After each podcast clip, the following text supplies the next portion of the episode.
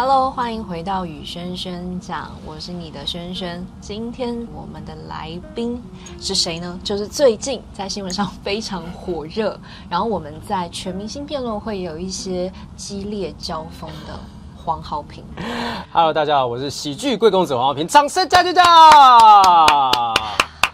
你看各位亲爱的观众跟听众朋友们，嗯、是不是有一个来宾自己来就会自带效果？我想要直接问哦，亲爱的豪平，怎么了？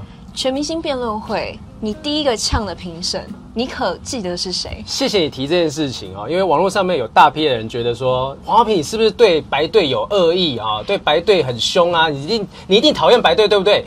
不好意思，我第一个顶撞的评审就是为了白队，第二次顶撞的评审还是你，也是为了白队。黄浩平就是不断的在。第一次我录第一次节目的时候，你就会觉得说平常，我有话要说。我觉得你的这个评论，哎，这被剪掉了，这对观众来讲是没有发生的。但是你记得非常清楚，我记得非常清楚，因为哎，你要想想，我们之前有一个辩题叫做“职场菜鸟”。啊，该怎么办？使唤到底是霸凌还是伦理？然后我那个时候就觉得这一题就是为我而设计的。哦，为什么？我就是你经常使唤你的手下。我就是在辩论会的菜鸟，然后我就觉得我被豪平霸凌。哎哎哎，真的真的不行。然后你看。各位现在进入了一个就是道德伦理的一个矛盾哦，黄豪平到底是一个会欺负白队的坏人，还是一个会为了白队出头顶撞评审的人？还是是为了第一次上节目的评审就霸凌他的同学？没有没有没有，我跟你讲，当下其实那个那个交锋是好的，而且因为我有朋友通风报信，他有去截了一张图。我当天，哎，我们是不是要先说明一下当天到底发生什么事情？请由我们的喜剧贵公子为我们还原当天被剪掉的片段。好，当天的状况是这样子哈，那一题我忘记哪一题，反正两队的讲完之后，伟轩老师，我讲你伟轩老师，因为你是评审老师啊，伟轩老师就跟大家讲，你有什么很为难的地方吗？因为这个老师、欸、有些人不能讲“老”这个字，有些人觉得“老”就不行。我们完全不受到任何标签的限制。就是你们的轩轩呢，就是举手跟大家讲说，不好意思，我觉得你们的呃辩论的论点都有有点小了，好像格局不是够大这样子。呃，其实某种程度上是对的，但是我觉得在辩论的比赛上面。这样子讲，其实对选手来讲并不公平，所以我就举手跟大家讲说，不好意思，这个评审老师，我想要提一件事，就是说，其实辩论赛就是大家在互相猜对方的论点，可能会攻什么方向，攻什么方向，所以呃，不能说我们没有准备，而是我们觉得对方可能会打这个好，我们就把这个地方守护好，然后打他另外一个点。那不能够，我记得当时我要讲一个说，不能因为我们没有打你想听到的论点，就觉得我们没有准备。你看是不是很呛？真的是很呛，但我真的要说，你现在在回想那集，你还是觉得我的观点，嗯、你是想要来 diss 一下的吗？我当下只是觉得说，大家你觉得我们不懂？呃，你是不是觉得评审老师不懂辩论？呃，不是只有我，对，不是我跟你讲，所有的人，我跟你讲，所有 everybody，从选手到评审到主持人，我们都一直在摸索，要不然我们规则怎么会一直变？我们规则一直不断的在变动，赛制在变动，就表示我们一直在优化它。那它优化一定是基于不懂。你如果不知道自己不懂，不知道自己不完整的话，你就不可能越做越好。哎，拜托，网络上面声量讨论越来越好是什么原因？因为我们在进步啊，各位。今天我们有个辩论的题目叫做：请问全明星辩论会的选手跟评审老师到底懂不懂辩论？懂是黑方，不懂是白方。不是啊，连我都连我都都都不懂啊，我都不知道站哪里，我要帮我怎么被骂抢话。但我真的要说，我就我是辩论社出身的啊啊啊！是是是。但是要做这个评审，真的也很不容易。哦，怎么了？你为什么在喘？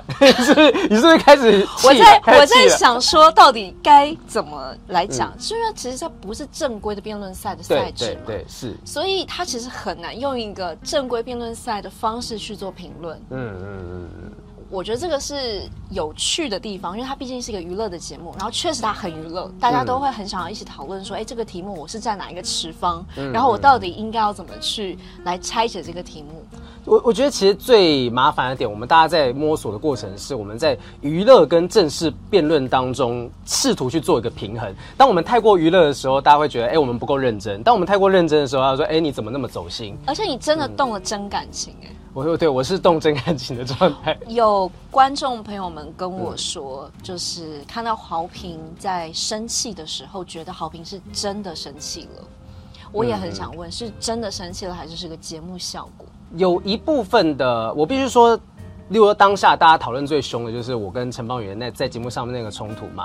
我必须要讲说，我真的很抱歉对他就是讲的那些话。那那个部分是有一部分我把节目效果太过于放大跟投入，就是两队之间的那个火花嘛。就我们在后防的时候，可能也会听到他们呛我们啊，我们肯定也会呛他们啊，还有一些什么变出大明星的环节。那我那个时候可能因为节目的高压，我真的就把那个呃敌对的效果，互相敌对的那个效果放得太大。在当下又很脑冲，所以呃各种因素综合在一起，我真的觉得我很抱歉。我甚至当下呃有呃之后有点自责的点是在于说，我竟然没有做好一个自控的表率，就是我应该要去做到这件事情，我让压力在我身上爆发了。但呃当然现在讲有点马后炮，我其实那段期间我身上受的压力其实也不小，我刚被车子撞完，所以我我跟你讲是真的，我其实那段时间是有一些些创伤后压力症候群。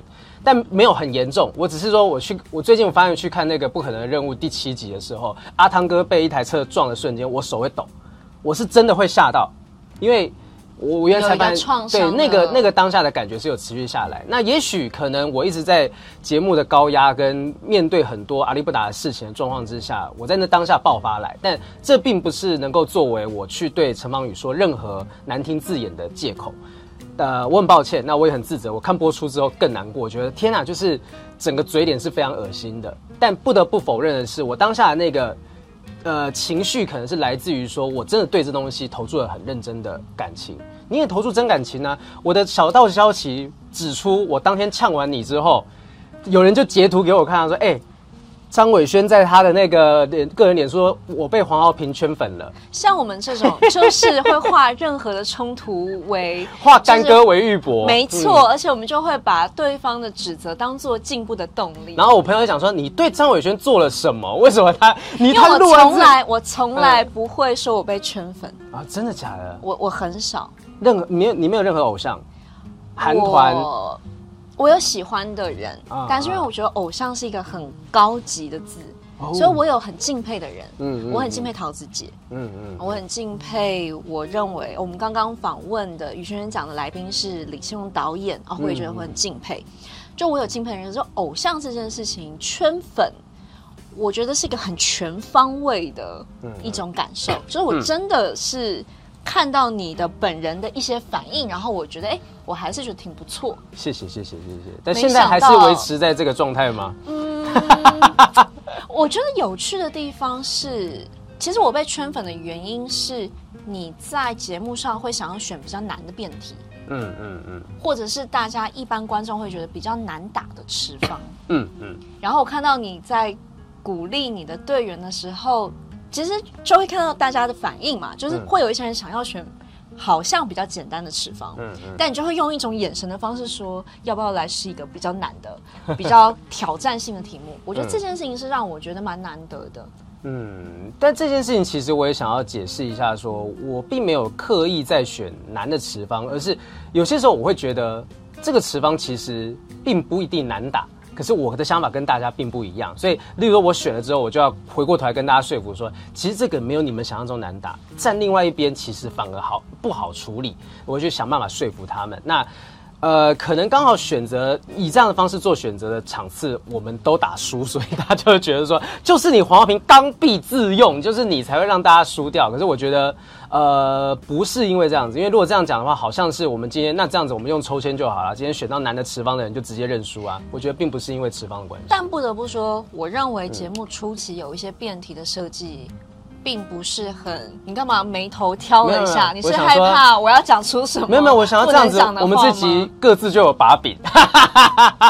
因为有一些题目，它的设计并不是完全是纯粹以辩论的方式来出题。我认为是这样，就有一些是因为这个题目很热门，或者这个题目呃很值得大家一起来关心的设计，而不是这个是一个适合作为辩论题目的题目。我我认为是这样。嗯。所以我觉得确实会有比较好打跟比较不好打，或者比较直觉或反直觉，嗯、比较像是这样。但你通常会选择一个比较反直觉的反应，或者不讨好。我觉得是以前参加奇葩说累积起来的一个思考模式。因为当时我们在比奇葩说的时候，它的赛制比较特别，它是。例如说，今天有一个议题啊，大家投票，现场投票。例如说，该不该看另外一半的手机？现场投票可能是四十票比六十票啊，四十票觉得该看，六十票觉得不该看。然后经过一大轮的辩论之后，呃，可能变成四十一比五十九。那呃，根据这个节目的赛制，是你能够说服多一点人，你就赢。所以四十一反而赢了，因为他挖动六十票这边的人。所以每一次我们拿到呃题目，我们要做做讨论的时候，大家都会觉得说，我们选男的那个持方，为什么？因为男的那个持方就是。支持者少嘛，可是代表我有更多人可以挖。假设二十比八十的时候，我站在二十这一方的人，我只有二十票给你挖，你还不好说服。八十票那边的人是我们的票仓，所以我们就尽可能从那边挖人过来。那其实极端的观点容易有精彩的想法。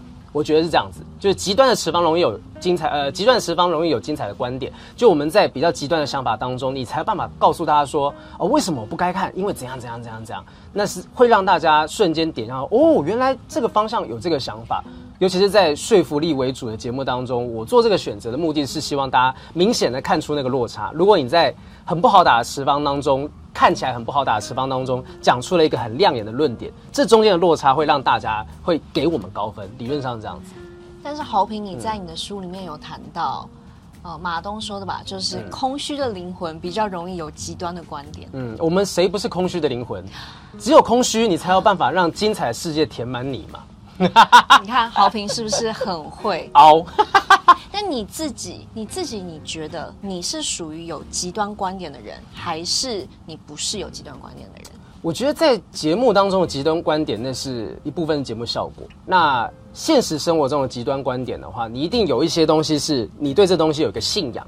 我所谓信仰，不是你信神，不是信什么什么，不是信馆长之类的这种，不是这种信仰。你不信馆长吗？呃，你这是你讲的，我不信他，我爱他，好吧？就是例如说，可能每个人对自己所相信的事情有自己的信仰，可是我觉得，如果你是一个完全不会被说服的人，在某些事情上完全不会被说服的话，你就没有办法让新的观念跟想法进来。你觉得你是容易被说服的人吗？我如果对方今天是非常有道理，我会被说服。就是对方一定要能够说服我，所以我其实跟人家吵架的时候，我会一直不断的钻钻钻钻钻钻钻钻到对方觉得啊，算了算了算了算了，通常就是发生在这种跟女朋友的吵架当中。正想问你，因为我的观察，豪平是一个非常有自己想法的人，嗯嗯嗯，这很自然，因为你好聪明啊！不不不不，我觉得是呃不想展露出缺点，就如果说认输的话，看起来有点弱。所以我觉得在某些地方我会坚持自己的想法。什么时候你会认输啊？呃，对女朋友的时候，他会，他可能会看这一集。对。那亲爱的。叫个大嫂好了，就是、啊、不不不不哦，黄女朋友，呃，我都叫她宝贝，宝贝，宝贝女朋友，请帮我们留言，请问豪平有没有在你面前认过输？譬如说呢，什么样子的情况你会觉得你在跟他认输？真的认输就不会觉得自己在认输？我觉得，哎，不能这样讲。哎呦，就今天认输是承认自己输了，而不是说示呃叫做示弱，示弱就是我显示自己。是弱的，硬硬是要去展示。那认的话，就是真的承认的这件事情。好，举个例子。呃，举个例子啊、哦，我想想看，我跟我女朋友之间吵过架，有时候会针对一个电影的想法，就是说这个电影它到底。它到底是想要这样说呢，还是要这样说呢？我们会针对这件事情，我们要去开始一个全明星辩论会之好评版。没有没有，就是就是只有一对一，就是弯一对一的 PK 赛。然后我们可能就他觉得这部电影想说的是这件事情，我觉得这部电影他想说的是这件事情，然后我们就会争论。啊，有时候真的，一不小心吵起来，呃，我后来就觉得说，吵这个干嘛？就是吵赢了，好就其中有一方觉得很难过，那那 so what？吵输了。这说真的，就是另外一方得意什么？就是我觉得没有赢家，吵这这件事没有赢家。那我觉得就现在会学的是，呃，因为毕竟我中间单身五年的时间，所以我在重新找回那个跟另一半沟通的步调的过程里面，你意呃意识到说，其实听跟了解为什么他有这个想法比较重要。就是你为什么会这样想？哦，其实我们两个并没有不一样，我们之间的共同点在哪里？我们会尽量用这样的方式去消弭争端。嗯。我觉得蛮有趣的，是因为我们的豪平在讲这一段的时候，嗯、就是如果你现在在一个有关系的状态里面，你可以想一下，就是你会觉得你在跟另外一半的对话是要争一个输赢，还是是在分享一个看法跟见解？你跟另一半争输赢到底要干嘛呢？对不对？就是你你赢了要干嘛？接下来你你对方要是有臭脸啊，你要臭臭臭十天二十天，可能都看起来在不爽在那地方。但亲爱的豪平，你刚刚才说、嗯、你唯一认输，上一次就是在关系里面，所以会不会是你的心里头还是内内隐藏一种？输赢得失的心情，在每一个对话里面，嗯，我觉得不一定是这样讲，因为其实认输是因为我知道有比这个输赢更重要的东西，啊，那个更重要的东西，也许是关系的和谐，也许是什么什么什么，各自每一个议题上面的问题不太一样，所以我今天去说我认输，也许是我觉得再下去只是两败俱伤，那我不想去追求这件事情，那在某些东西，那呃，也许节目上面或者在比赛当中，我可能会有比较。多的一些侵略性，因为我知道那部分的节目节目效果对我来讲，可能才是在这个节目上面必须要追求最大的事情。那我会去想办法把这些东西给切分开来。但其实我是真的蛮喜欢你在全明星辩论会里面展现这种不服输的心，而且你不怕被看见你的不服输。嗯嗯，我认为我喜欢很真诚的人，所以。当我在节目上看到你很真诚的，就我就是很想赢，然后会因为输赢而有一点情绪的时候，我反而觉得我看见了一个活生生的人。哦，感谢感谢，而不是一个好像是明星，所以我什么情绪都没有的一个人。哎，对啊，其实我觉得这件事我也我也很很疑惑，就是为什么想赢这件事情，就是在呃事件发生之前，常常大家会开玩笑说啊，黄豪平就是很想赢啊，他就是最走心的人啊。我想说。啊，不是，这就是一个竞赛节目。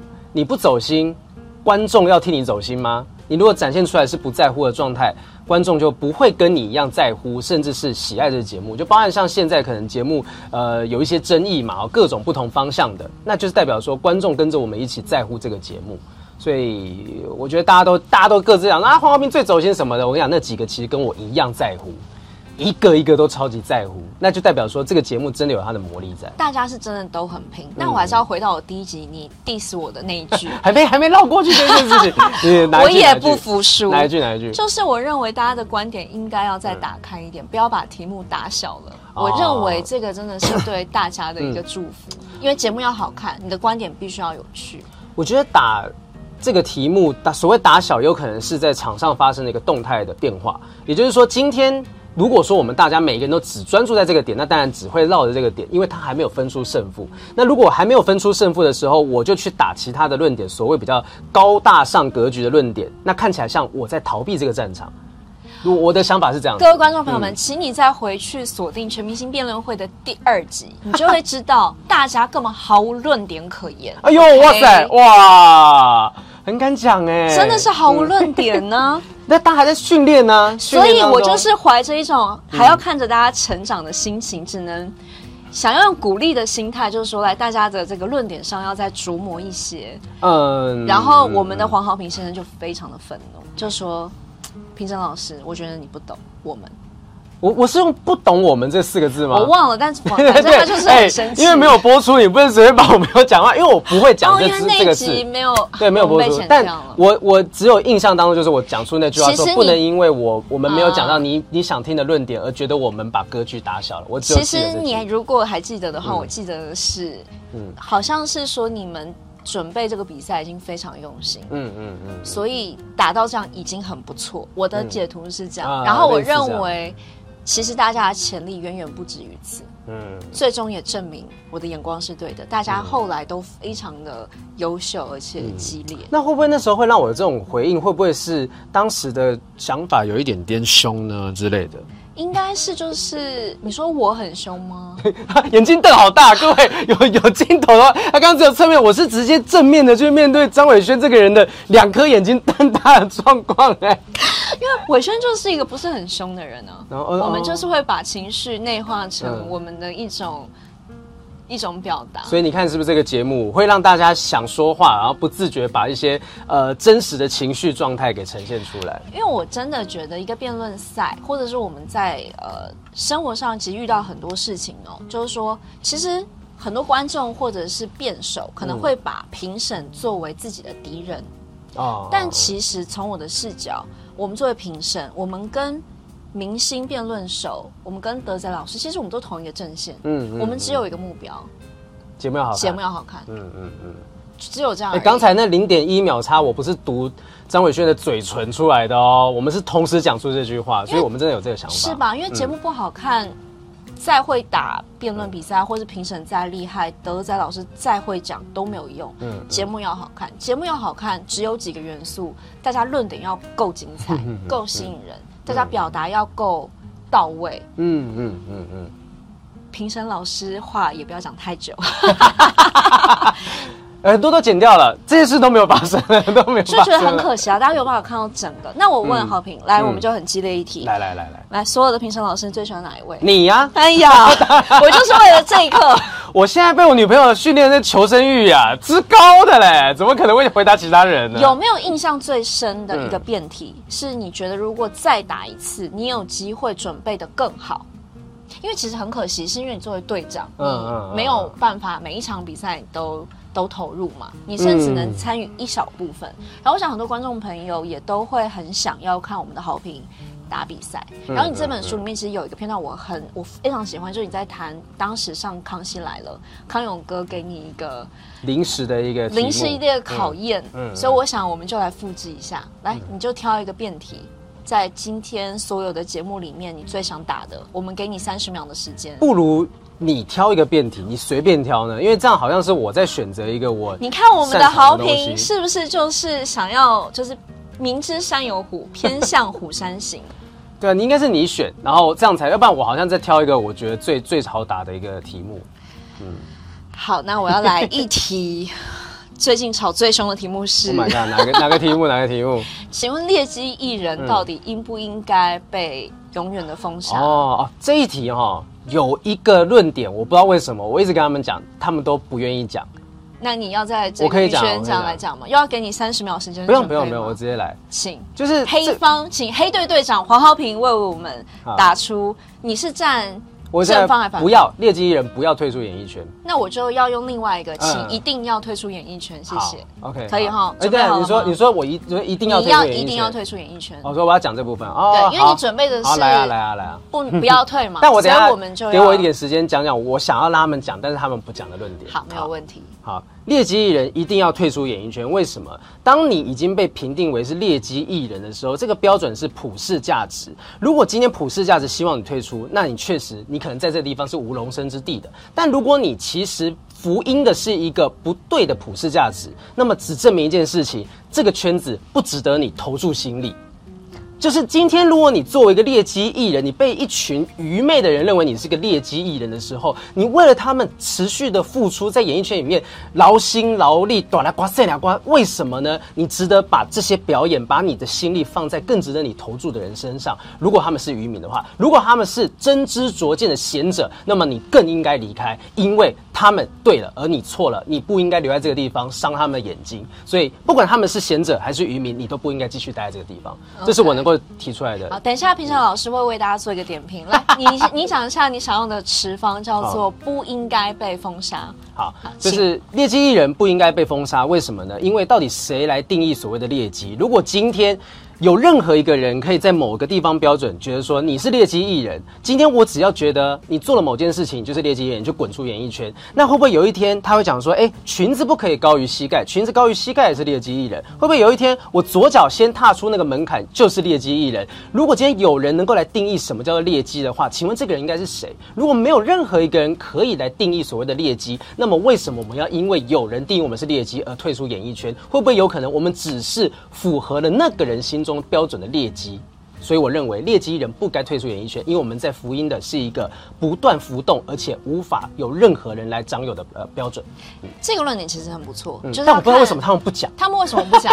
我不知道，我觉得我当下可能我的说服力不够，我不知道为什么。这是一个蛮好的辩论的方式，嗯就是、但是对方可以拆呃拆题嘛，就是说，譬如说就用法律的这个善良风俗的最低原则作为一个原则。那如果这样，你要怎么去拆解？如果对，没有，如果犯法，犯法本来就不对啊，犯法不只是说要。要退出演艺圈这件事情，犯法可能是，例如说你可能要抓去关，你是被动的被退出演艺圈，因为被关起来了。可是如果今天会讲说劣迹艺人该不该呃让他踢出演艺圈，就表示说今天他的劣迹不一定是法律所规定的部分里面。各位同学，嗯、我们评审老师要来为大家点评，所以我们在打一个辩论题目的时候，最重要的事情就是你要先定义问题，跟这个问题的定义是什么。嗯，所以劣迹艺人的劣迹到底是什么？其实这就是需要被定义，而且它是有一个诠释的空间。嗯，刚刚他就是玩了一个小小的空间，就是这个劣迹本身是浮动的，它是一个不一定是由谁来规定的。所以你要是没有想清楚这个问题的定义的时候，很容易就被他带着走。哎，那所以你你没有被带着走，所以你的想法是？我们是老师。那你你你没有被带着走，你的真知灼见是什么呢？真是，所以真是不敢当，但是我很喜欢辩论这个、嗯嗯嗯、这个技艺。嗯、然后我，你知道，我以前高中参加辩论社的时候，就是觉得辩论是一个可以让真理越辩越明的一种方法。哦、嗯，嗯，嗯，而且对我来说，辩论不是要去争一个输赢、对错，嗯、而是辩论是可以让我们看见一个意见的各种光谱。嗯，嗯，这件事情让我觉得很。它是一个很多元的一个事情，嗯，然后在辩论场上的交融，我们就会听到对方辩友怎么去谈这个题目，嗯，嗯，这是很酷，因为如果我从来没有这样想过，我就学到一个这样思考的一个方法，嗯嗯，如果今天是我的论点让对方有一些新的方法来问我问题，因为真的辩论比赛是有互相。呃，互相问问题、咨询对方的一个模式，他、嗯、又可以训练我对这个问题，我是否是真的可以理解到我的深度，嗯，跟它的广度。所以辩论是一个非常，我觉得是一个非常令人着迷的一种一种技艺，而且它是从希腊时代就发展出来的一种。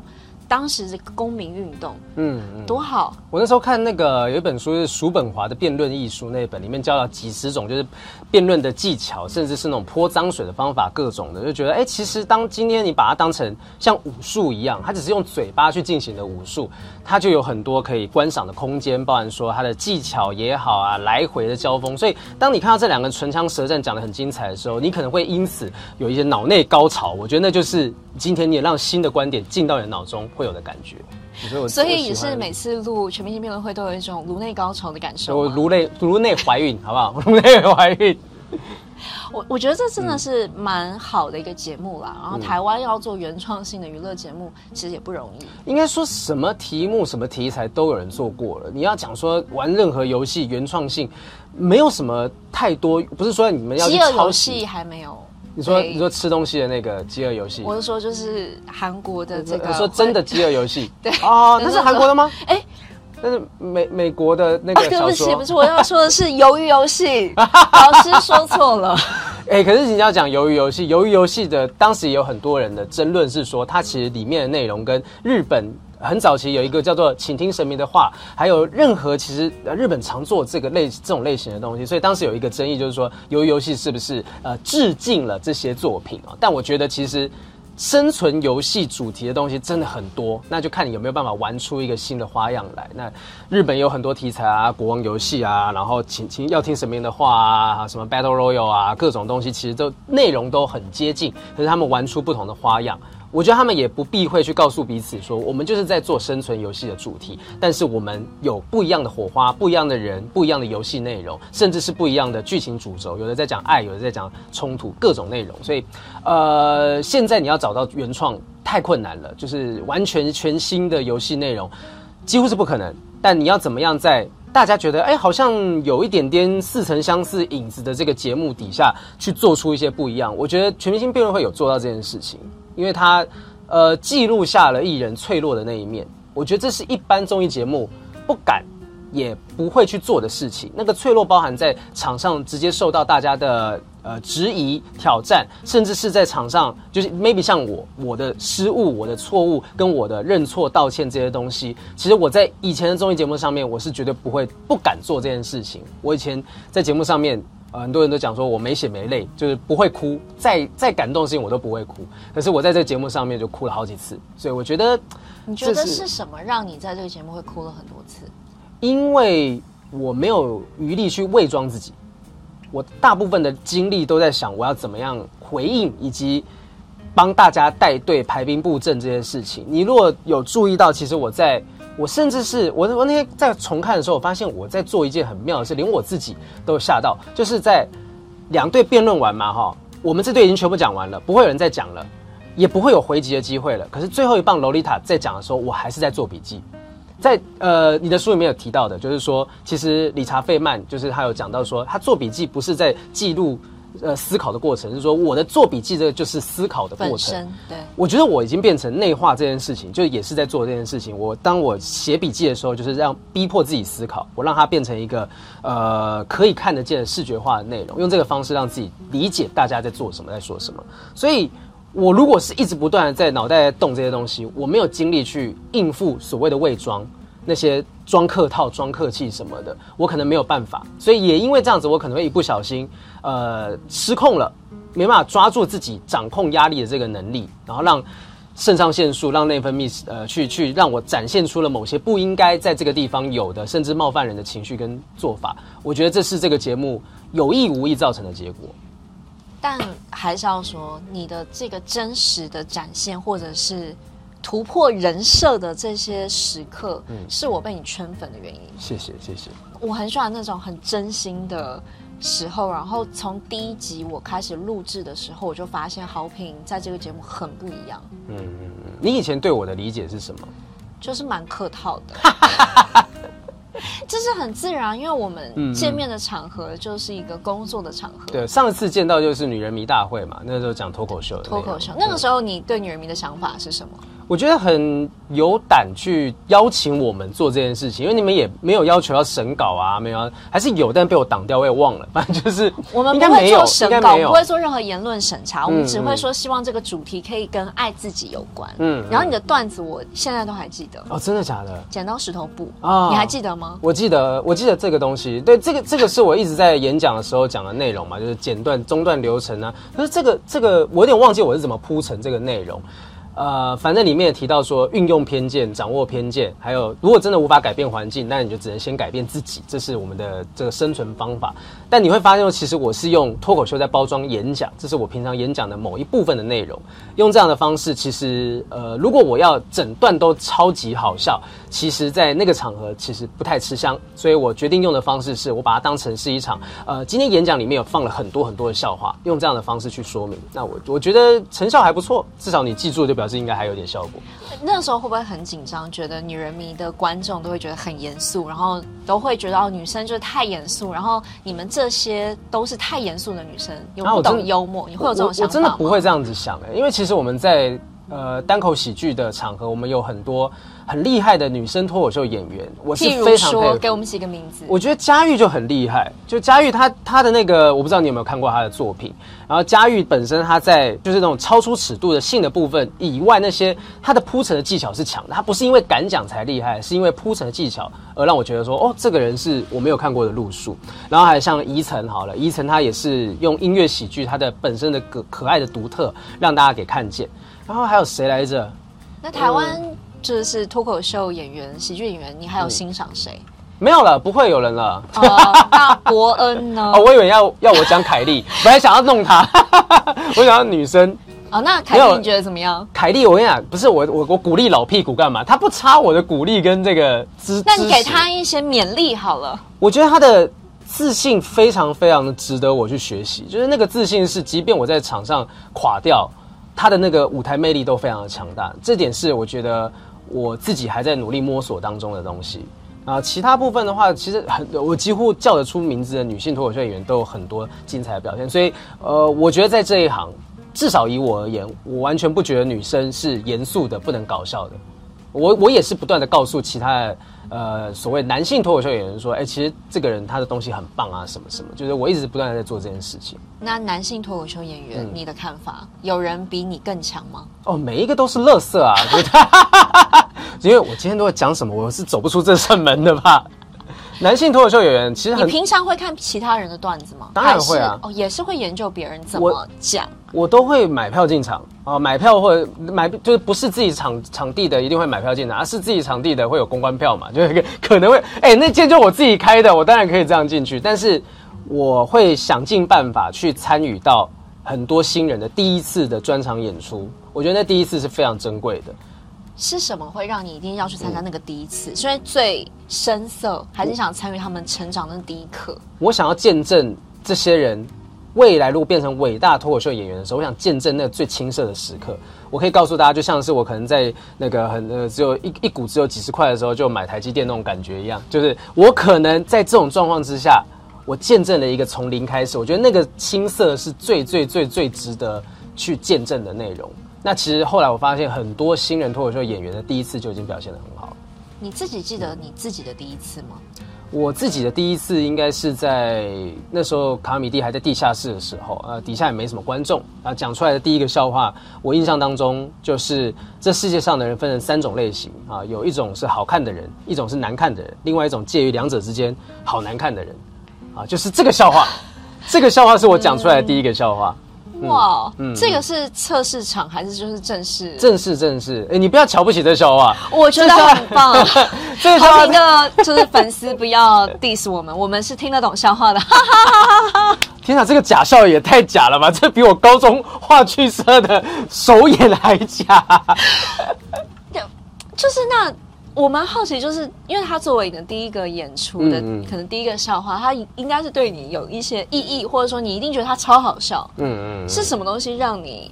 就是你是怎么样去准备你的第一场？天啊，他刚刚那个口音的是什么让你觉得这这个你一定觉得他超好笑嘛？对不对？你一定是这样觉得的嘛？就是不断的传达说，但我不这么觉得嘛，是这个感觉吧？我就很好奇，就是因为好看的人不好看的人，其他就是、嗯、介于两者之间好，不是你讲错了啊？好看的人、难看的人跟介于两者之间好难看的人，所以这是，是这也不算谐音梗，它就算是一个文字梗，它是文字游戏，它是文字游戏。如果有任何。同学、观众觉得真的很好笑，帮我们在下面留言，然后我一定会去学习，看见他的笑，我觉得蛮有趣的啦，就是玩一个游、嗯、文字游戏。你你不会在这个地方测试一个笑话，就是你知道，这是我们是一对一的场合，哦、那我们面对的是五百、一千、一千多人这种、哦，就是有个观众的气息，所以一掌握的时候，大家就会哄堂大笑。是是是，是，是。那那个时候第一个笑话出来的时候，有哄堂大笑吗？当然有啊。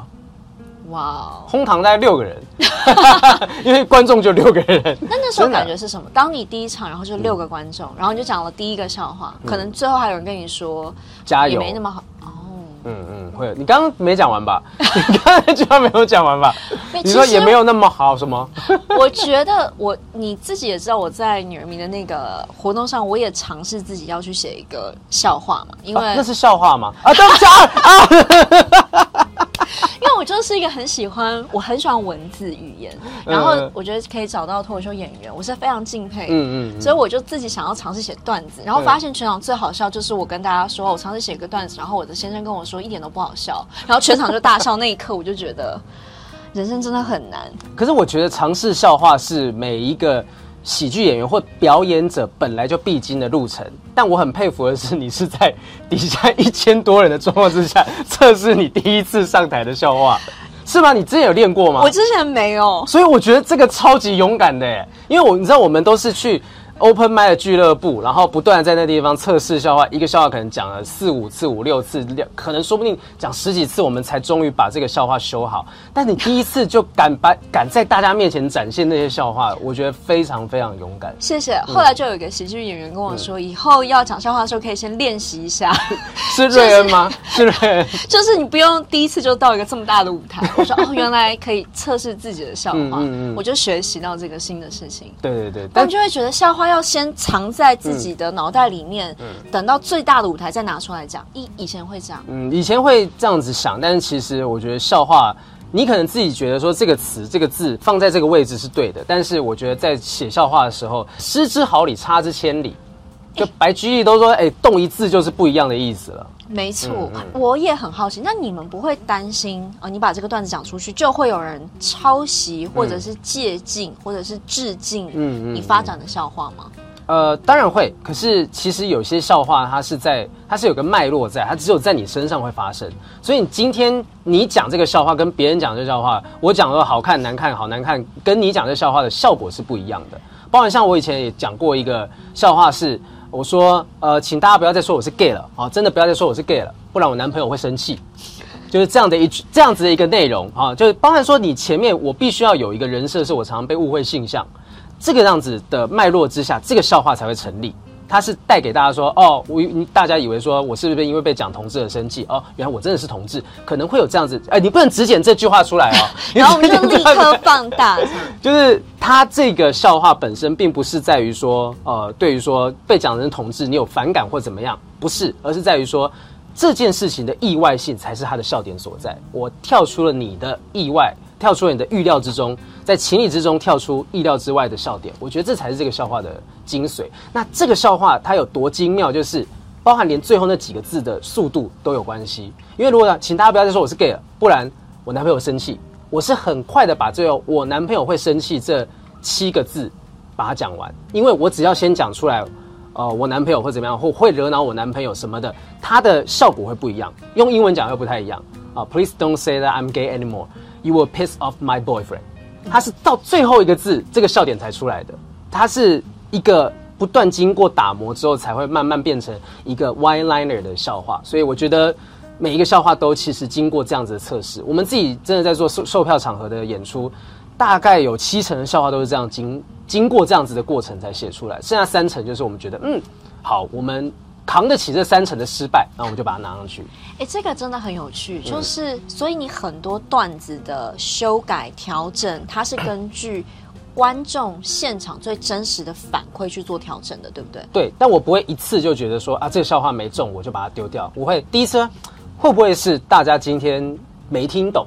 因为其实笑话没听懂有很多很多的元素，包含像是今天观众进场的时候，外面是不是下雨？你不要你不要觉得说这件事情很荒谬，今天外面下雨。光是剧场的人都知道哦，外面下雨，今天这个完蛋了，完蛋了，大家气氛会很难带。外面下雨，或者是今天哦，我还记得我曾经演过一场呃米奇明星梦幻秀的一个舞台剧，我曾经演过这个戏。我记得我在中山堂，不知道高雄还是台中哪个哪个点演出的时候，当天下午发生郑捷的事件，当天发生这件事情，然后下午这个好难哦。我所有人看的那个手机一堆都是这个新闻，心情有多沉重，然后。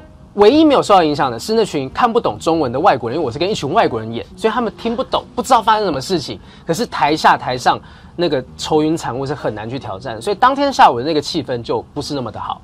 所以有很多很多因素会影响整个剧场的呈现。所以我可能讲了讲了一次这个笑话，觉得诶没中，会不会是有可能是他们没有没有 get 到？好，我第二次再试一下。哎，还是没中，那我换个讲法再试一下。如果都没中，我想，嗯，好，那我就不讲这个笑话，我就把它藏起来。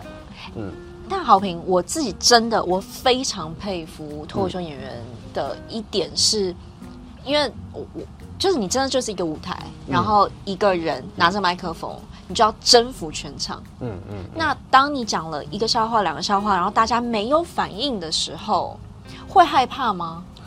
或是会恐惧吗？呃，以前会害怕，现在会觉得，如果真的大家都没笑，我就会戳破这件事情，就说，哎，怎样是大家今天都啊？例如说，哎，你们今天都是谁谁谁吗？就是谁谁谁的支持者吗？如果我们开某个人玩笑的话，那就会用这种方式去直接把这个房间里的大象给指出来啊，点破这件事情，你都去逃避这件事情，大家会以为说，你是不是从头到尾都觉得你自己很好笑？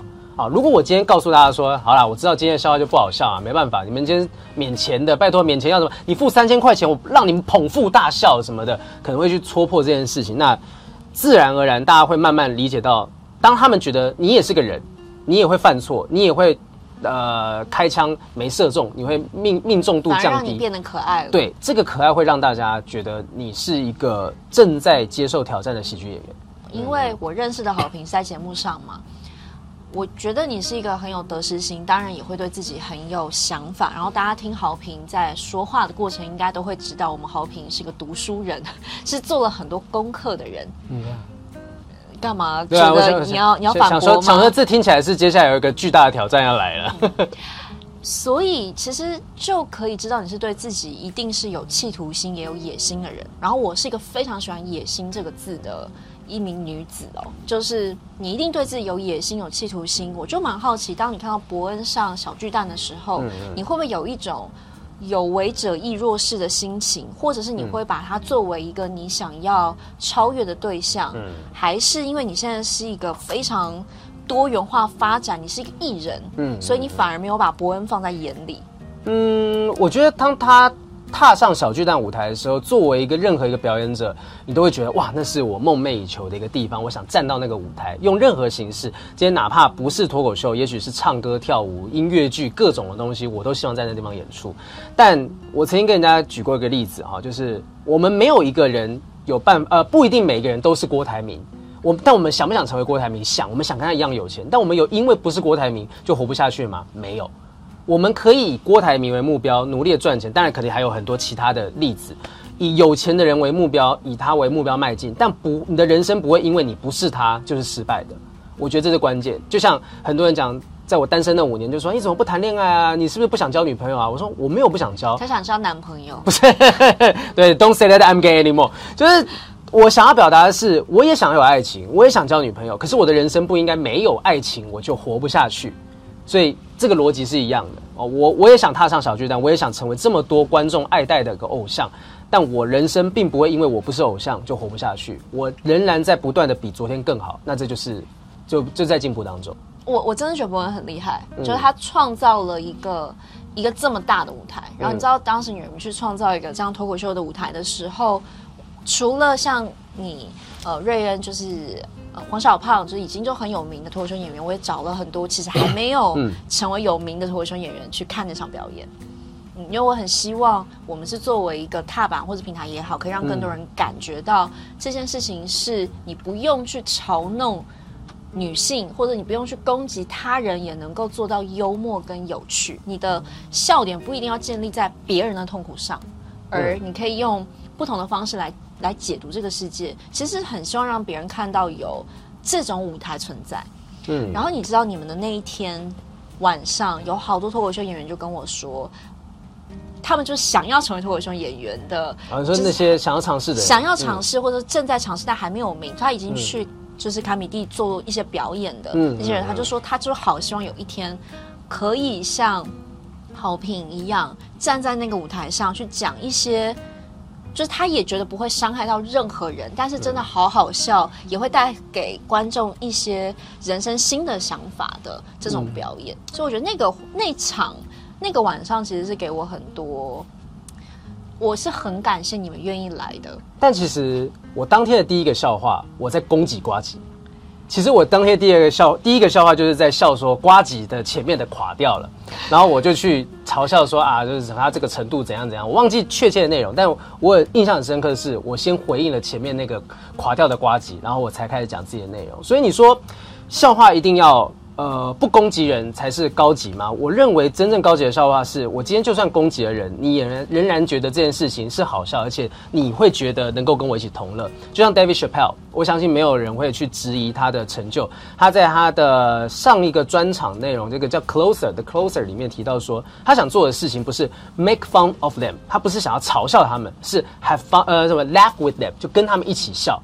那怎么样有办法跟他们一起笑？有时候不是刻意的去避开这些人，不去谈，不去碰，而是说我知道我讲这件事情，你也会很开心。那他用这样的方式去传达所谓冒犯性的笑话，所以我一直不认为说，呃，攻击人的笑话是不能讲的，而是你怎么样去做这个事情，技术层面才是问题。嗯，讲的太好了，嗯，就是其实最高级的笑话，或者很多人在讲那个笑笑笑话，是笑着笑着就哭了。嗯嗯，嗯，就是笑了，可是到最后你会有一种感同身受，或者有一种共鸣，嗯，所以那个笑本身是一种洗涤。我觉得是一种理解，就是今天哦，原来也有人知道我的痛苦，甚至他把这个痛苦化成了。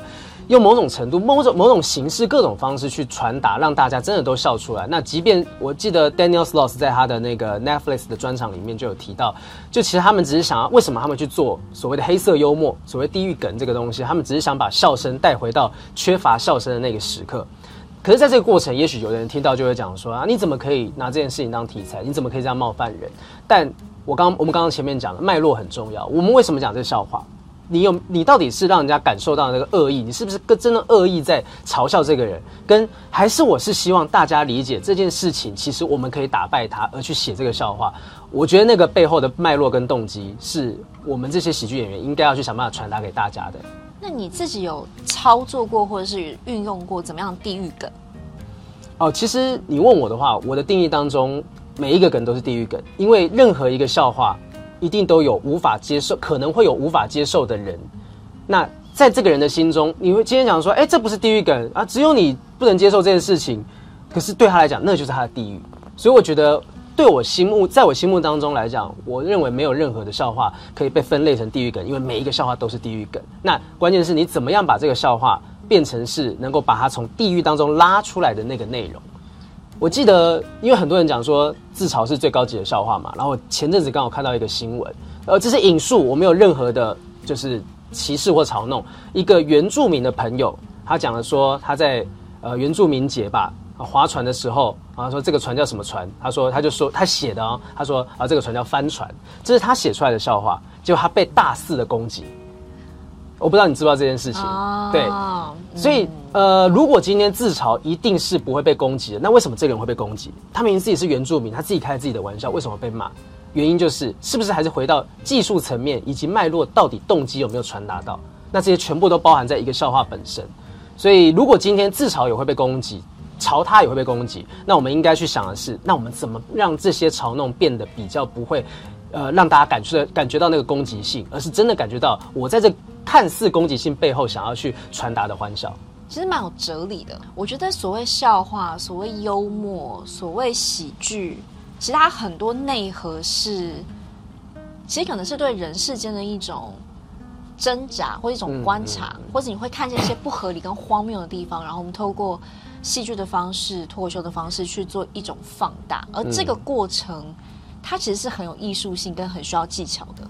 嗯嗯嗯，嗯那所以也就是说，如果我们今天听到一个笑话，觉得自己被冒犯，当然很有可能就是就是这个没讲好，没讲好。嗯但也有可能是他是隐藏了一个我们很不想面对的一种不想看见的事实，这是、嗯、这也是有可能的。嗯嗯。嗯所以这个过程还是会回到我们自己在学沟通的时候，很常会需要去理解什么叫做事实，什么叫做感受。嗯、所以当我们听到一句话，觉得感受非常不好。的时候，可以先来厘清一下是什么东西触动了那个感受的发生。嗯、对，我觉得其实这个同理心非常重要，就包含从喜剧演员这一侧跟听众这一侧都应该要去理解这些。因为我常常看到的状况是，有一些喜剧演员开了某些玩笑，然后他会去怪说是啊观众没听懂。可是会不会有可能就是你少想了某一步，你没有设想到观众可能听到会不舒服，你因为没有这个认知而让你的笑话出现了破绽？那我觉得你作为喜剧演员，你是在这个部分你是失败的。那我不敢说我自己每一个笑话都这么精准的去做这样尝试，但我至少我现在我觉得我在写笑话的时候，我可能会多想这一步。那如果我发现我好像没办法驾驭这个笑话，我觉得我无法把这个题材，我我会尝试，但如果我发现我无法驾驭它，我就我可能就会放下它，等到我未来，呃，经历经验够厚，呃，程度够好，技术够高，我可能会回过头来挑战这个笑话，让它变得有办法呈现在大家的面前。这是我一直不断在想办法挑战自己的事。好平，我想问一个很俗气的问题，那、嗯、怎么会不会有？现在有一个笑话，觉得自己真的太成功了。完美的笑话，或者是真的很棒的笑话，就是前面那个好看难看好难看的笑话。真的，我跟你讲，那个笑话是很精妙的，真的那么精妙？真的，因为它是有很多情理之中、意料之外的这个设计。它它，但是它需要呃一个气氛铺陈这样的东西。呃，我当时是。第一次在电视上面呈现这个笑话，是我模仿 Roger 老师，因为 Roger 老师是一个美妆师嘛，好、哦，我就会讲说啊、呃，你知道你知道 Roger 老师是谁？对对对，呃，大家好，我是不管你躺着、站着、坐着、趴着，都有我为你撑着的时尚王者 Roger 啊、呃。我身为一个美妆师啊，我告诉大家，世界上的人分了三种类型：好看的人、难看的人，还有介于两者之间好难看的人。啊，像这样子的一个铺陈。我是用这样的方式把它讲出来。这个笑话让我进到超级魔王大道，让我成为现在的黄豪平。失敬，失敬，失哎，对，不敢，不敢，不敢。我对于那个笑话非常的失敬，但这又再一次的回应，就是你刚刚说的笑话的脉络。对对对，脉络跟技术呈现等等的。就是我觉得，我觉得其实我不会说是你没听懂，但我开玩笑我说是我没听懂，就是我没听懂。我不会，我不会这样讲，而是说我我在传达的方式，我选择的点，就像我现在会常常拒绝掉很多脱口秀的商演，他们会觉得说我可以在颁奖典礼的开头讲一段脱口秀，或我可以在什么什么大会的前面讲一段脱口秀，可是。呃，观众来源我不清楚，他们是因为什么原因坐在底下我不清楚，这个场地适不适合我也不清楚，我我不能够把我的作品放在一个这么浮动的标准的地方。我觉得这是有风险的。那我如果今天讲砸了，现场五百人，这五百人觉得黄浩平不好笑，再把这样子的想法散播到另外五百人，就会跟病毒一样不断的传传染出去。我觉得这是呃对于演员来讲并不好，所以我现在开始就会比较拒绝做这种商演类型。但是像你们那天那个女人迷大会，就是我知道他是一个本来就要做这件事情，所以这个场域可以。但如果今天是什么表扬大会，突然间所有底下可能都是那种四五十岁，大家是今天就坐在这个地方就等着要领奖的，然后我上面突然间讲了一堆脱口秀，这种场合我就觉得哎、欸、不行，我可以在认真的主持当中放一些笑点，但我不能够告诉大家说我接下来五分钟让大家捧腹大笑哦。通常这种状况都会失败。但是如果金马奖找你去主持一个脱口秀，应该可以吧？我如果今天有这件事情的话，金马奖，我觉得金马奖还行，因为金马奖如果金马奖三金典礼在前面做这件事情，其实为什么它可以做得了？因为它本来就是一个剧场类型的地方，就是在颁奖典礼上面本来就有表演，它就会有这个这个东西。可是如果今天是那种什么保险公司的表扬大会啊，或者是我曾经在某个艺术类型的颁奖典礼哈，它是某个企业赞助的。我当时接下来想说，嗯，好像也还行。就到现场之后，灯火通明，剧场不能灯火通明啊，灯火通明，然后观众跟表演者之间距离有够远的，那个传达少了百分之四十左右的力道。那只要第一个没中，后面大家开始觉得尴尬，就越来越难中。所以我我但能推就推，但如果真的我觉得好像有点机会的，我想我会跟主办单位充分的讨论过说。可不可以啊？如果我确定这些元素都可以，那我就去做。但不行就算了。女人迷的时候，我们来回其实做了蛮多次的确认，蛮、嗯、多次的确认。嗯、我觉得蛮棒的是，好评是很，我觉得豪平是一个很敬畏自己舞台的人。嗯嗯嗯，就是你会很珍惜每一次登台的那一刻，无论他是。六个人，还是五百个人，还是一千个人，你会很在意你站在那个舞台上，你想要怎么去呈现你所为大家准备的内容。嗯，嗯，这就是我被你圈粉的原因。哎呦，感谢啦，感谢。因为我我喜欢很多偶像，这句真的是我是我是有实力的那个，是，是 我觉得很有实力，而且非常非常努力，又非常聪明。刚才不是有人说觉得我是客套的人？你看这段才客套吧？谢谢啦，谢谢，谢谢。是真的，所以我觉得这时候就回到另外一个问题是：从、嗯、你的书里面哦，我们豪平的书 从什么地方拿出来？就是我们是一个魔术秀，嗯、就是你看我都贴了很多。哎呦！而且那时候我看这本书的时候，我是有看到哭哦，我掉泪。那时候我们在全明星辩论会的后台。哦，我先送了一本给伟轩，然后我没有署名，就是他其实并没有要送我，欸、他只是看到我坐在那，就想说那给你一本。哦，哦，没有，因为我那时候不知道你会来，其他的人有署名啊。可是大家知道作为评审是多么的辛苦跟不容易，我们也是要求生存。第一集你不在吧？是第二集，对啊，是第二集，所以我根本不知道你会来。要不要？我要不要来比一拿一支啊？拿一支笔，我现在就现在是署名。没有关系，但是我我是真的就看了。嗯然后我就哭了。对，我在我出去开个会回来，然后玮轩在那边哭。我说啊，发生什么事情了？然后说哦，他看了我的书，觉得觉得感动。我觉得那时候我其实觉得这是对一个作者最大最大的这个夸奖，而且是真的很感动。这是你自己写的吗？是是，还是是口述别人没有没有，全部都是我自己写的，所以没有什么文词啥的。这很好看，我我很真诚，我可以给你看我云端硬碟里面那个全部出版编辑第一版这样子的那个。因为很多名人的书并不是自己写的。哦，谁讲一个？我们不能说，没有。像伟轩的书也都是伟轩自己写，看得出来有很也是很有你的风格。而且我观察到你的书有一个很妙的地方，就大概每一页都会引经据典，就是知道这本书他的想法都是有所本的。就这件事情，我觉得非常特别，就是它不是一个。任意的在讲说啊，我相信什么，我知道什么，而是其实这个东西是很多智慧名家为这件这个观念背书，所以观众读者在看的时候，你会更信仰这个想法。我觉得这个这个写作的方式是很特别的。谢谢。读一本玮轩的书呢，就可以等于是读了大概一百本书的感觉，浓缩精华。而且因为很多概念，我会想要保留那些。原句的原因是，其实我们很多的思想都不是我们自己发明创造的，哦，我们都是站在巨人的肩膀上去累积很多前人的观察理解，嗯，才有机会形成我们一点点的是观点。这是我的，这是我的信念，哦，所以我就会觉得，有一些人会用换句话说了，但我不喜欢，我喜欢就让别人知道说，哎，这个概念它是源自于西蒙波娃，它是源自于纪伯伦，嗯，但是因为这句话，我有了什么新的见解，然后让。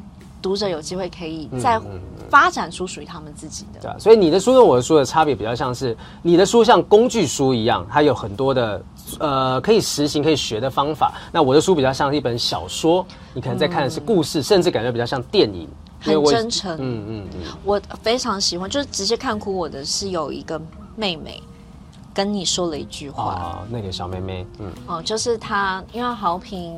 中间有去当兵嘛？嗯、当兵其实会面临到被兵变，嗯、会面临到其实舞台会不见，嗯，而且观众可能会遗忘。嗯，我也在我前女友的人生舞台当中被遗忘了。我们的好平很常 cue 他的前女友，我真的很想知道是不是真的有这个前女友，还是他是一个创造出来的角色？真的有啦！我就讲到快被告了。但你其实中间有一个，就是那个小妹妹，就是很。看见你，然后就是说：“哎、嗯嗯欸，哥哥，等你回来。”对对对，我看到那句，我就我就掉了眼泪，嗯、因为我就在想，豪平听到有一个观众要等你回来，你的心情是什么呀？我会觉得说，呃，我好像一直遗忘去注意他们。作为一个电视上面的表演者，我们常常是对着镜头做表演的，可是我们看不到镜头那一侧到底是哪些观众在回应我们，在笑、在哭什么的，我我们看不到啊，顶多就是大家看到网上面留言什么。可是当今天有一个活生生血淋淋的人，但是没有到血淋淋啊，就是活生生，他告诉你说我很喜欢你，我们等你回来，那个感觉对当时我其实对表演这件事情有一点失去信心的我，是一个很重要的强心针，他让我知道说。我的表演是有人看的，而且这个人实际的面对面的，不是客套的，不是写随便写一个加油这样子写在网络上面的，他真的对你。而且小朋友啊、呃，他能说谎吗？对不对？龙月他能说谎吗？他不能说谎。小朋友这是最诚实。我刚刚讲《甄嬛传》梗，就没有人没有人有共鸣，刚没有人有共鸣。不同时代嘛，就是小朋友他不会说谎，所以那个纯真的感觉是。让我觉得哦，天哪，这这些日子你们都去哪里了啊？不是你们去哪里了，是我根本没有注注意到你们。所以那之后我会开始比较呃注意到观众这件事情，而且其实我现在也在不断的鼓励观众，如果你们有喜欢的人，呃喜欢的偶像，努力的告诉他们你喜欢他们，努力的告诉他们你很支持他们的作品，因为你们不这样做，他们的眼里就会全部都是那些恶意的话语。我真的要举双手说，真的，如果你有喜欢的人、喜欢的偶像、喜欢与生俱来、喜欢好评、喜欢全明星辩论会的任何一个人、任何一个老师、任何一个选手，或者任何一个你喜欢的，其实真的是要多多的去留言鼓励跟支持。嗯嗯，或者是像我之前发动的一个，就是不要让受害者一个人的一个连署活动。嗯嗯就会有人就是说干嘛要连署，就是这个没有用，因为会侵犯别人的还是会侵犯。嗯，可是就是会有人说，其实做这件事情会让他觉得人生没有这么黑暗，人生还是有希望的。嗯嗯，我真的要说，其实，在很多很黑暗的时候，就会那一些留言会忍不住让我们让任何人都能够看那个留言，很像是在海里有一个浮木抓住他。嗯嗯，然后可以我们可以我们可以呼吸一口气。所以如果爱，如果喜欢，如果支持，真的要说出来。因为那些 haters 是不会沉默的，因为 haters 就会一直骂你，嗯，嗯，一直骂他，对，一直骂我，都有，都有，都有。hater 真的蛮无聊的。我我觉得是这样子，啊。有没有一些话我们跟 hater 说一下？我其实后来慢慢的去消化这件事情，尤其是这一次的事件。当然，我自己承认我是有问题的，但确实有一些指责是比较像是说，哦，你就是明明就是恶意，你干嘛装？可是我觉得。对不起，就是我做了错事，但是我并没有那个恶意，我不能为这件事情没有的事情道歉。就是我承认说我失控了，我做了不该做的事，说了不该说的话，可是我不能够为不存在的恶意道歉。那即便我努力解释，还是会有一些零星的留言进来告诉我说啊，你就是坏，你就是过分，退出演艺圈嘛，什么话？但就在这个时候，有啊有这样的，但就在这种时候，有些时候那种粉丝长篇大论的说，我看到你的道歉，我知道你的真诚，那我也觉得你辛苦了，希望你继续努力。我们看到，就像你讲的，看到的是一个活生生的黄豪平，有很多是。有一些是没有看过我以前的表演，然后因为这一整段，他说我被你圈粉了。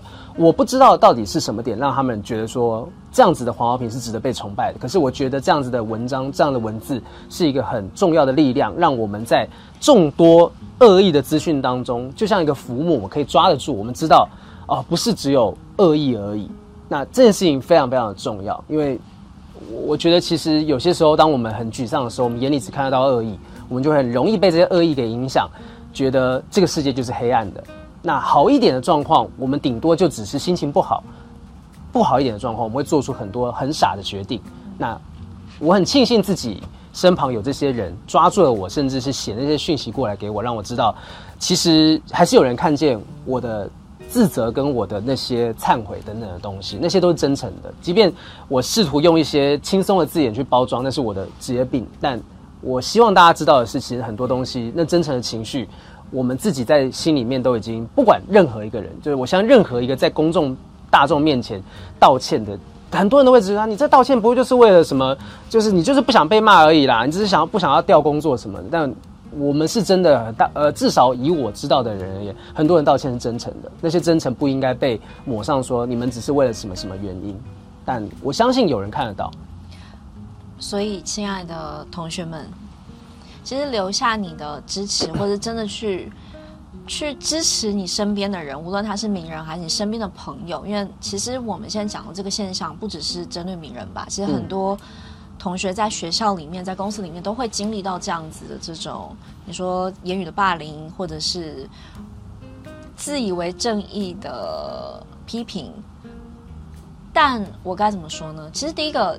我觉得要知道的是，其实人就是人，人没有完人，嗯，每个人都会犯错。但当然，一个人怎么去处理他的过错，这件事情是很重要的。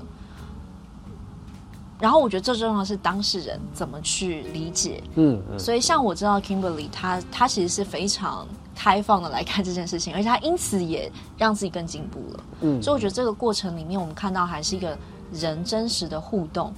我觉得罪与罚之间，这个你知道，本来就已经有一本书就在谈罪与罚是很难的，就是你到底你的罪要用多少的惩罚才足够？这件事情没有人，天啊，为什么要这么的沉重呢？就是呢，我觉得这是很严肃的议题，但是很多时候，因为我们在网络端很容易就会变得自以为很正义，这个是我。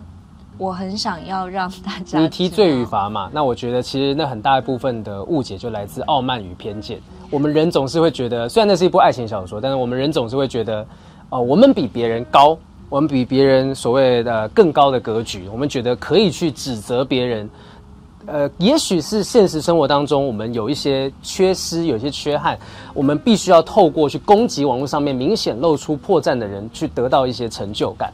那。加再加上那些可能因为破碎的资讯所造成的偏见，所以我们会因为这个原因，做出很多、说出很多去攻击他。我们希望他垮，我们希望他倒，但真的垮了，真的倒了，不会有什么好处的。就只是你就弄倒了一个人，so what 啊？那也许这个人他真的很努力的想要，呃，把他的所学到的东西、所学到的教训传播出去，让更多人知道。那如果你今天真让他倒了，他就没有机会去赎罪。如果真的今天所有的错没有任何可以宽恕的空间，那为什么会有所谓更生人的存在？为什么会有所谓的服役期满出狱，然后是各种不同的服务？不就是我们人类就是在根本上面相信人是有机会改过的？然后我们下一次的辩论题目就是：请问死刑应该废除还是应该要保留呢？哦、哇，你能够说服任何一个电视台讨论这个题目，我真的是给你下跪！真的是觉得这个题目，其实。我觉得人就是所谓的辩论，其实就充斥在我们的日常生活当中。嗯、说实在话，嗯嗯嗯、然后我其实还是蛮感谢这个制作单位跟所有的明星选手，大家愿意来，我们来到一个节目，然后把我们很脆弱的一面、很真实的一面，我们就在这边来讨论一个题目。其实我们怎么去处理题目，也是我们怎么去处理人生。我我认为，嗯，所以观众其实会在里面找到很多自己带入的情感。他会有支持的对象，他会觉得哇，你怎么那么激动？因为不要那么激动嘛。但可能也有人像豪平一样这么激动，为什么要这样或那样。但我觉得在这过程里面，其实看别人就是看自己。我就是很喜欢上价值哦，就是看别人就是看自己。所以我们在参与这个娱乐节目的时候，我们在看这些名人的时候，看到好评艺人的时候，其实我们也都是在大家的身上去看到我们想要的自己，或者我们不想要的自己。嗯、我觉得这一块是我觉得蛮有趣的。那我还是真的蛮好奇，因为好评，你看你读这么多书，不敢，真的也很聪明，也真的非常努力。然后我知道，其实你的。家人的爸爸并没有很支持你走喜剧这条路，因为凭你的聪明才智，嗯、应该从长辈的眼里是你可以选择更多。早年啦，对啊，早年他们真的是比较不那么支持，现在都已经都看。因为你红了，哎、欸，对，其实真的有一部分是这个原因。我觉得与其说是红，不如说是他们看见我在这个工作里面得到了成就，以及能够养活自己。我觉得大部分的家长，大部分我不敢说全部，大部分家长会反对孩子的选择，主要是觉得你这选择并没有办法把你带到一个能够安居乐业、娶妻生子啊，这个成家立业的状态，没有办法。他担心你，所以他不希望你走这条路。但很小一部分可能是把孩子当成是。我无法成就某些事情，我希望孩子去成就这件事情，把这个压力压在他的头上。但也有一部分就只纯粹的担心。那我觉得我爸妈是比较符合这个部分，就他比较是担心。所以当他们看到哦，我好像在里面过得挺开心的，而且也真的得到了一些我有办法养活自己啊，今年还买房子啊，就是这些东西，我爸妈就没有理由说不赞同、不赞成。那其实像这一次我被延上的这件事情，我也。呃，传了个讯息给我爸妈，我就跟他们讲说，对不起，我不知道这一两个礼拜你们看到什么新闻，但是请你们相信你们的儿子是被你们教得很好，就是我从来没有对别人有任何的恶意，是用这样的方式表现我，但我在当下我因为压力失控，什么写了一些解释，告诉他们说你们的儿子没有变，然后他们就只是简单的说啊、呃，放心，我们永远都支持你，就这样写。所以就是我觉得，呃，我那时候会没有办法。理解爸妈为什么不接受我的原因，就是我没有去沟通。绝大多数人都不去沟通，所以就误以为爸爸不理解，妈妈不理解，老师不理解，什么不理解。就像我前面讲的，为什么我跟女朋友吵架，我后来觉得说我应该要去理解她为什么这样想，然后去找到中间的共通点，这一样的道理。今天你不去沟通，你就不了解。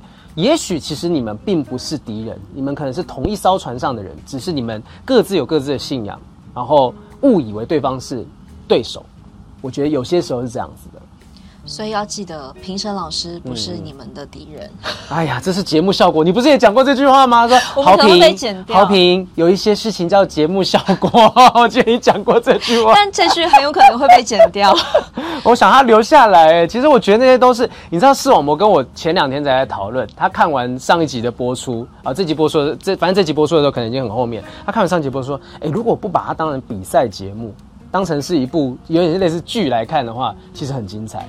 把它当实境秀，嗯，对，就是实境秀，其实很精彩，因为你会看到这些人的挣扎，这些人是活生生的人，他们不是在电视节目上面硬盯出一个形象在那个地方，就是从评审老师、评审长、主持人、队长、队员，每一个人都在这个节目上面有血有肉。那我觉得这就是这个节目的魅力之处啦。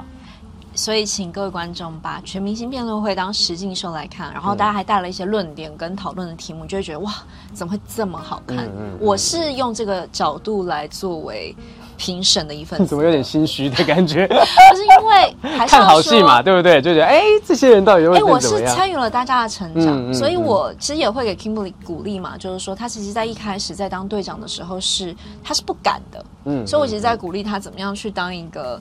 怎么去扮演一个领导人的角色，其实这很困难。嗯嗯。然后我觉得在这过程里面，如果有机会，大家可以看到更多的 Kimberly，其实会看见不一样的他，他也是很有魅力的。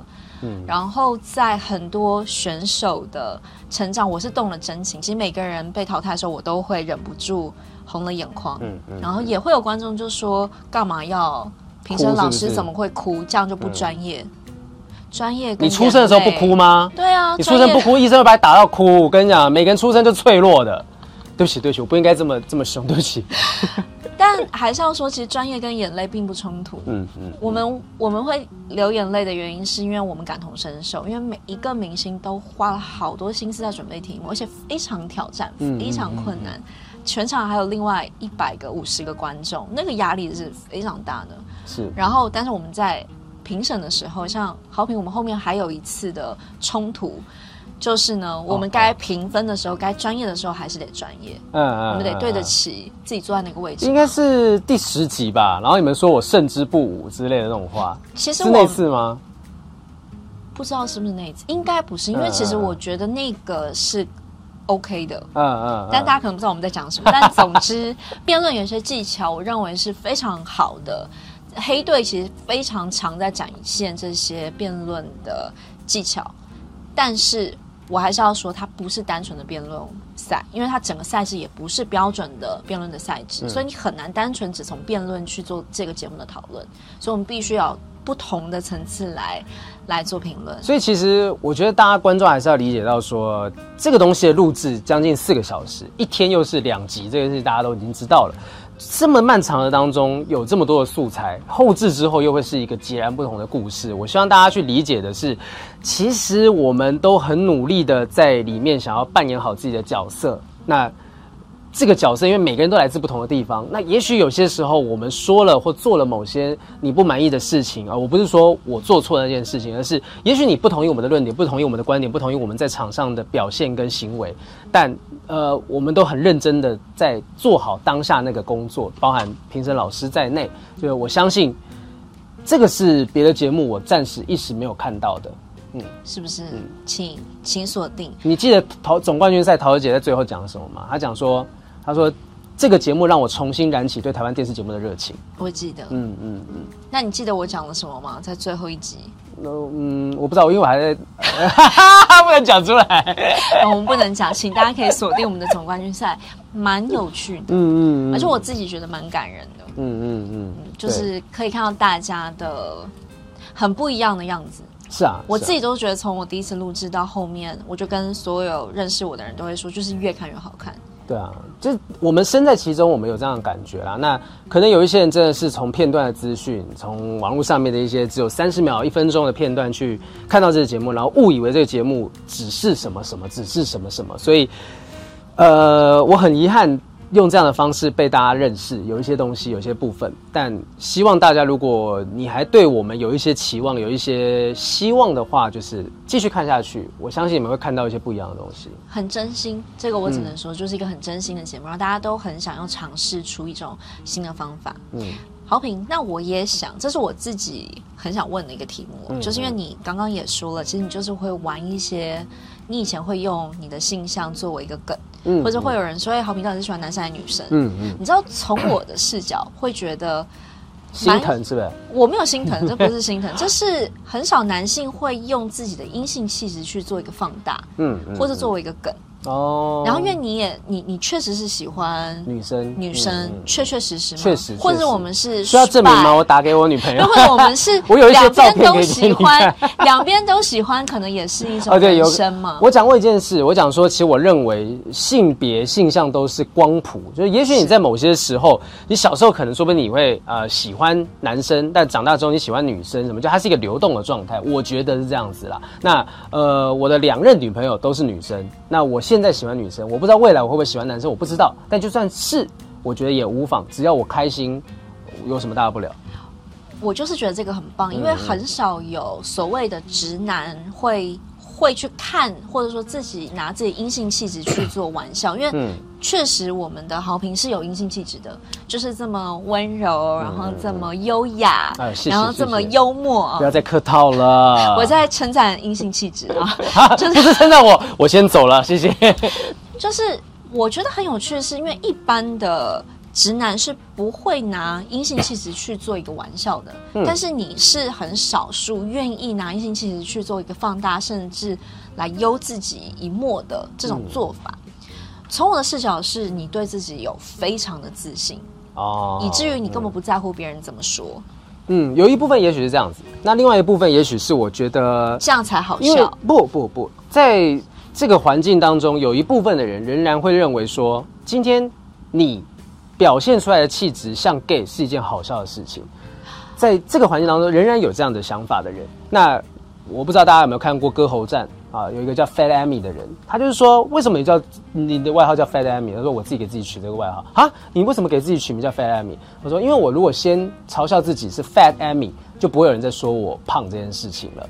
所以我我有一部分的逻辑是有点像这样子。今天如果我先抢在别人前面一步先嘲笑自己，对方就没有什么东西可以来嘲笑我了。就那些认为这件事情是不好的东西的人。那我在做这个东西的过程里面，有的有的人会觉得说，哇，你这样子是不是你自己本身也是歧视同志的人？可是我觉得，呃，当你如果这样理解的话，那想必是我的技术有问题。但后来久了之后，我慢慢也觉得说，其实你会发现，我以前开这个东西玩笑的比例跟现在开的比例有明显的落差，因为我觉得它可以是点缀，大家不会是主轴。我觉得这个点缀是会让大家呃知道我从以前到现在所接受到的这样子的一个呃你说困境也好，或者是被大家会开这种玩笑的内容。我想让大家觉得说，今天就算被认为是同志，也没有什么大不了。可能因为被认为是同志，有很多文化冲突，就是所谓的。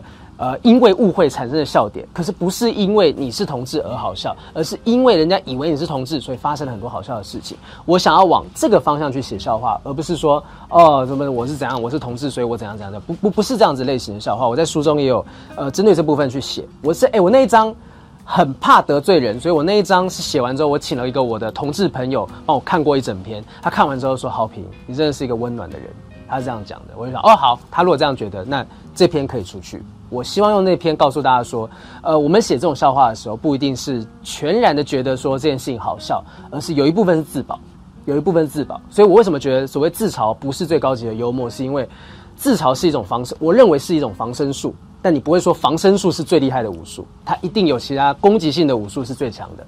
那自嘲是一个保护的方法。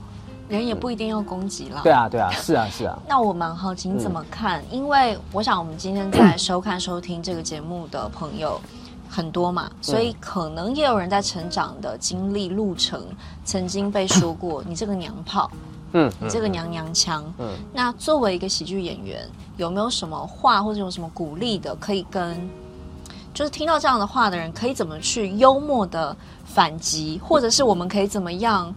你说是自嘲有一个防身术，或者是我们有更高级的攻击术，我觉得都可以。嗯、但是你知道，当我作为一个十五岁的少年，然后我就是被说娘炮，嗯、可是我我知道娘炮也不怎么样，可是我还是会觉得很伤心、很生气的时候，我该怎么办？你觉得他该怎么办？回呛的时候就讲说，那你不要用 iPhone 啊，你知道库克也是 gay 吗？就我开始直接呛他说，你不要用啊，你你去用别的啊，对不对？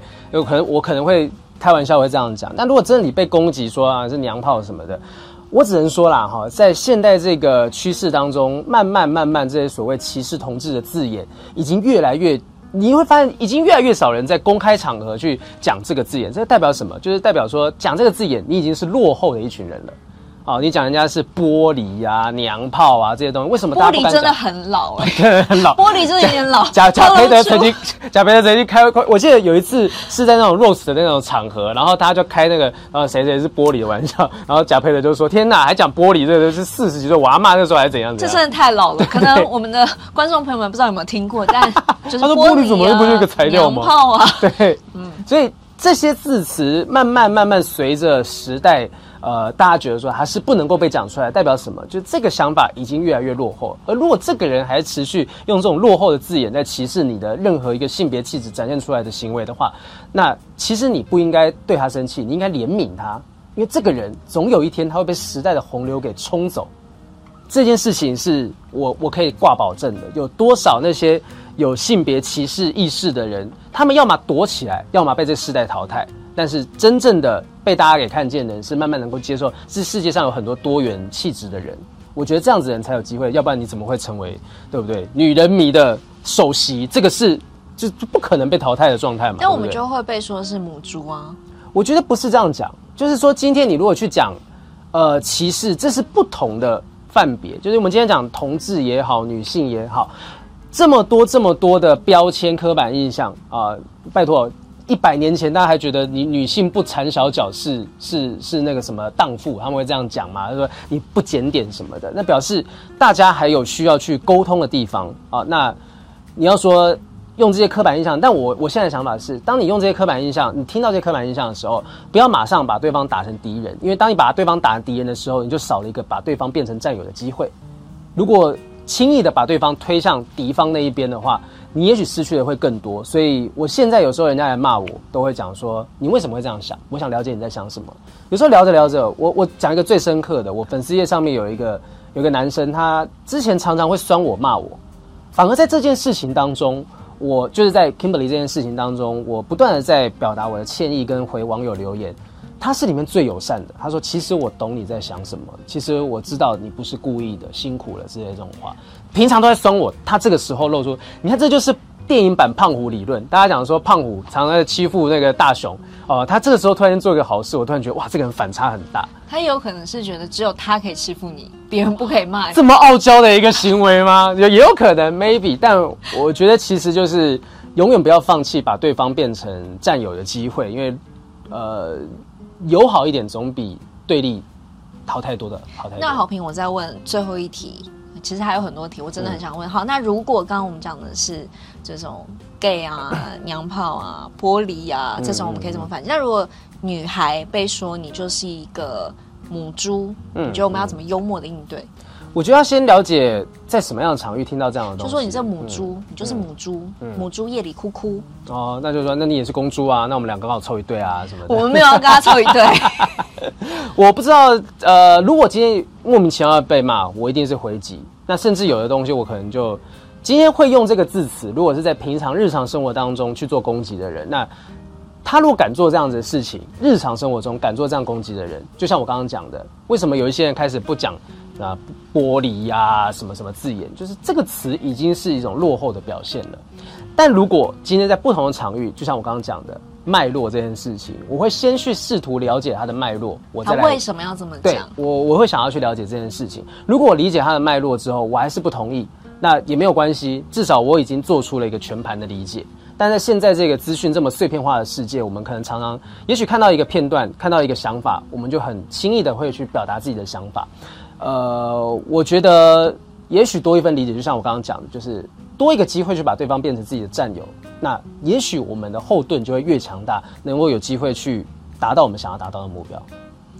那亲爱的好评，嗯、你现在的目前的目标是什么？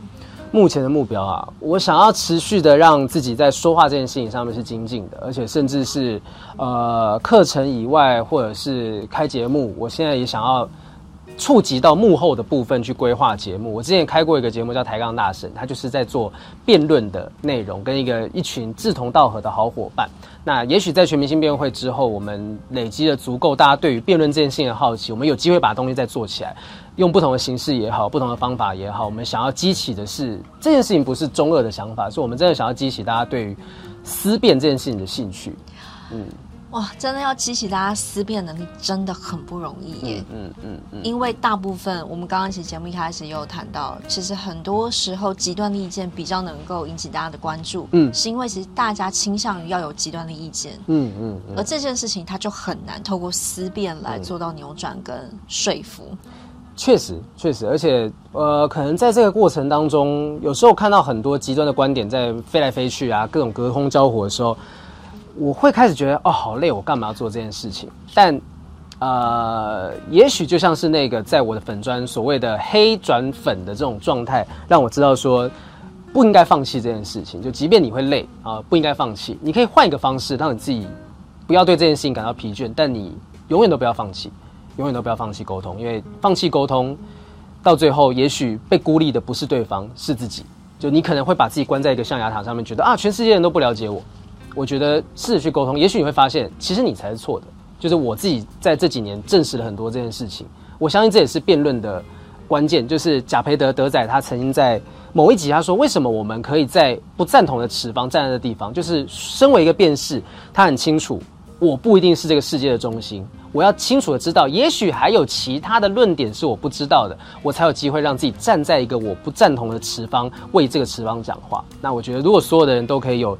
这样子的想法的话，也许很多社会议题它可以很简单的被解决，或甚至是减少很多负面的互相攻击。嗯，这真的太棒了。